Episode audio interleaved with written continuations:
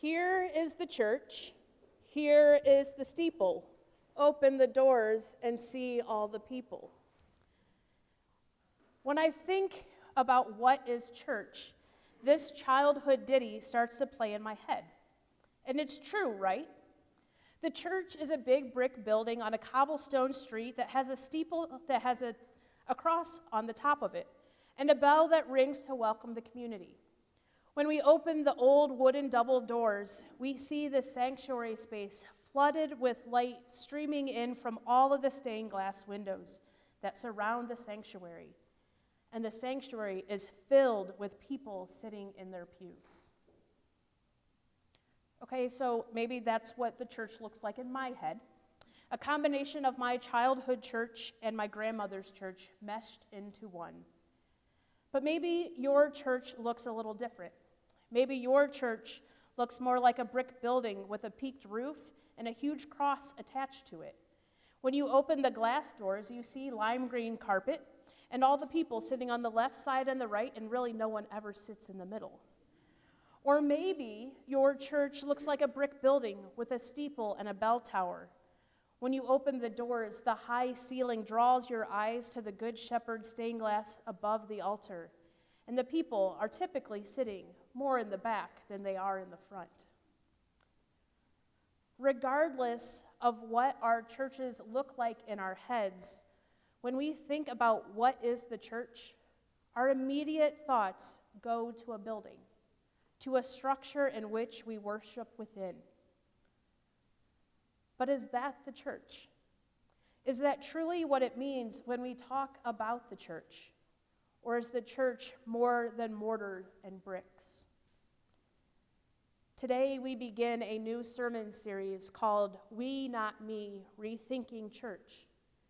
The purpose of this four week sermon series is to gain a new understanding of what it means when we talk about the church, to rethink the way that we, as the church, envision and talk about the church, specifically our own, and what it means to be church together. I feel that it's important for us to have this conversation because, to quote Kelly Fryer, author of the book Reclaiming the C Word, Daring to be Church Again, we have lost track of what the church is supposed to be about. We have lost, or rather, we have become the church of that childhood ditty about a building and a steeple.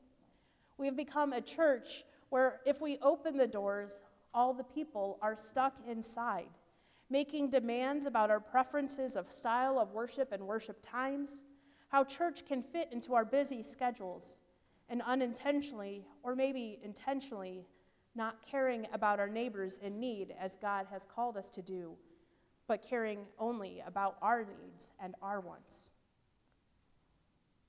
Now, I'm not saying these things to blame or shame us or even to make any of you angry, but the truth about, but to speak truth about what the church has become.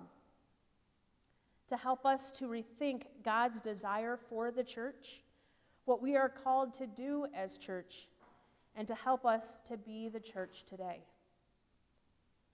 In the book of Ezra, the Israelites are returning to their land after being exiled by the Babylonians. As they return, they begin to rebuild.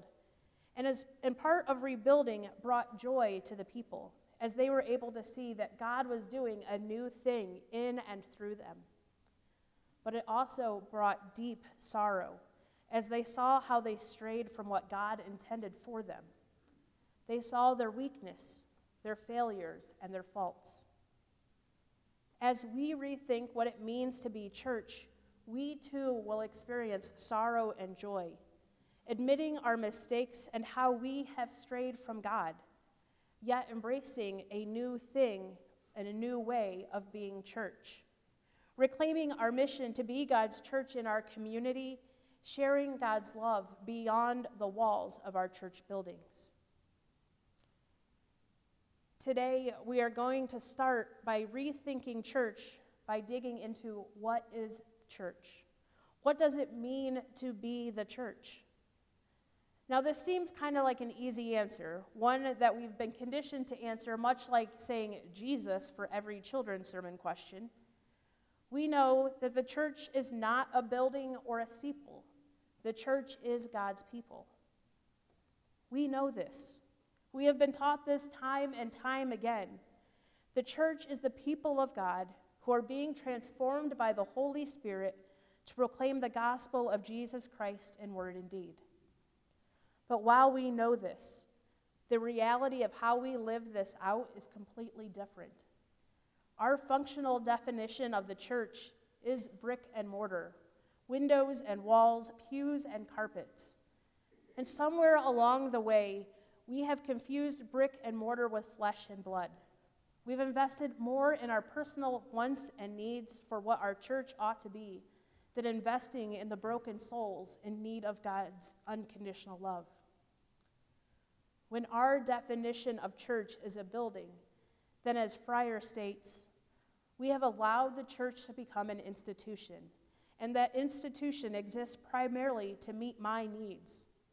My church building becomes my social club, where I get to demand that everyone who joins it must look and sound like me. My church becomes the place where I get to run the show, and my agenda is the only one that matters. My church becomes my safe haven from the storms of life, and so I work hard to make sure nothing ever changes there. When we see church in this light, it becomes something that we go to once a week.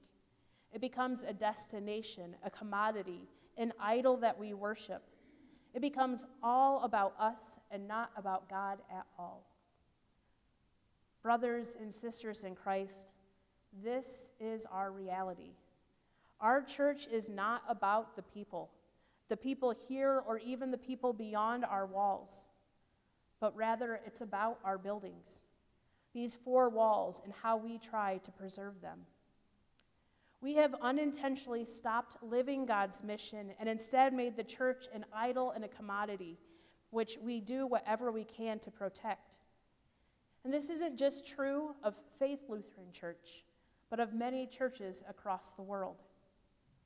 As Fryer states in her book, we put in our time and we pay our dues and do everything we can to make sure that nothing threatens the church buildings that we love.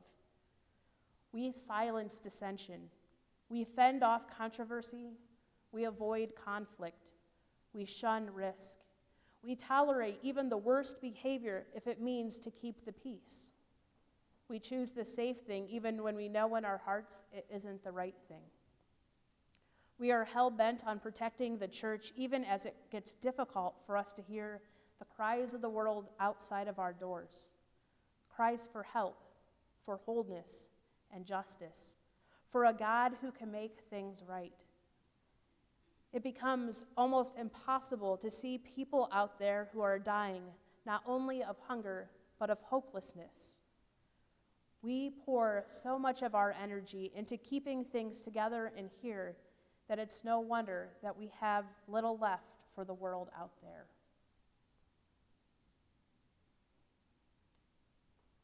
We know this isn't right. We know that the church we have made so important is not the church that God has called us to be. We know that the church is not about our buildings, whether those buildings are on the corner of Fifth and Madison or on Green Road. The church is the people, the people that live out God's mission to love and bless the world. Yet it's going to require radical rethinking and reprogramming and transformation within the church for us to be the church we're called to be, the church that God desires. The church that we have been called to be is the church that we find in Acts 2. The church that gathered for the festival of Pentecost and were filled with the Holy Spirit.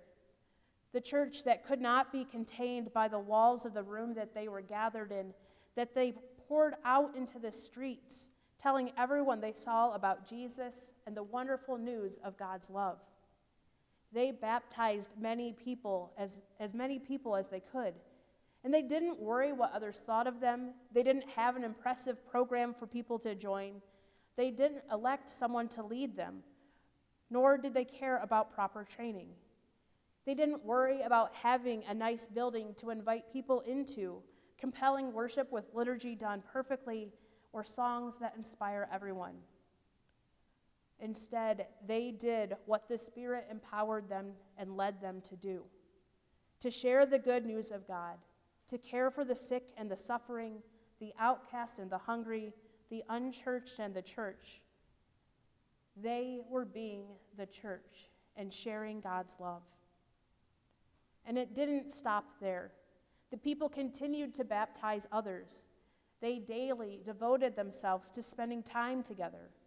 They gathered in the temples to share stories of God's love and the people that they were meeting. They gathered in each other's homes for meals and prayers. They supported one another and all who they baptized, all of God's beloved children.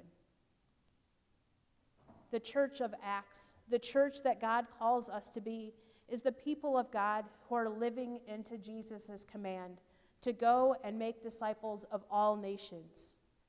The people who are being transformed by the Holy Spirit to proclaim the gospel of Jesus in word and deed beyond brick and mortar buildings. This is God's desire and will for God's people, and that includes us. So, church, I wonder. I wonder if we, those gathered as a congregation called faith, are ready to live into the truth of what it means to be church because the reality is we are not. We are currently living in the view of a church as a building and a structure, an idol that we worship and adore. Are we serious about changing the landscape of what the church has become, rethinking and living differently as church together?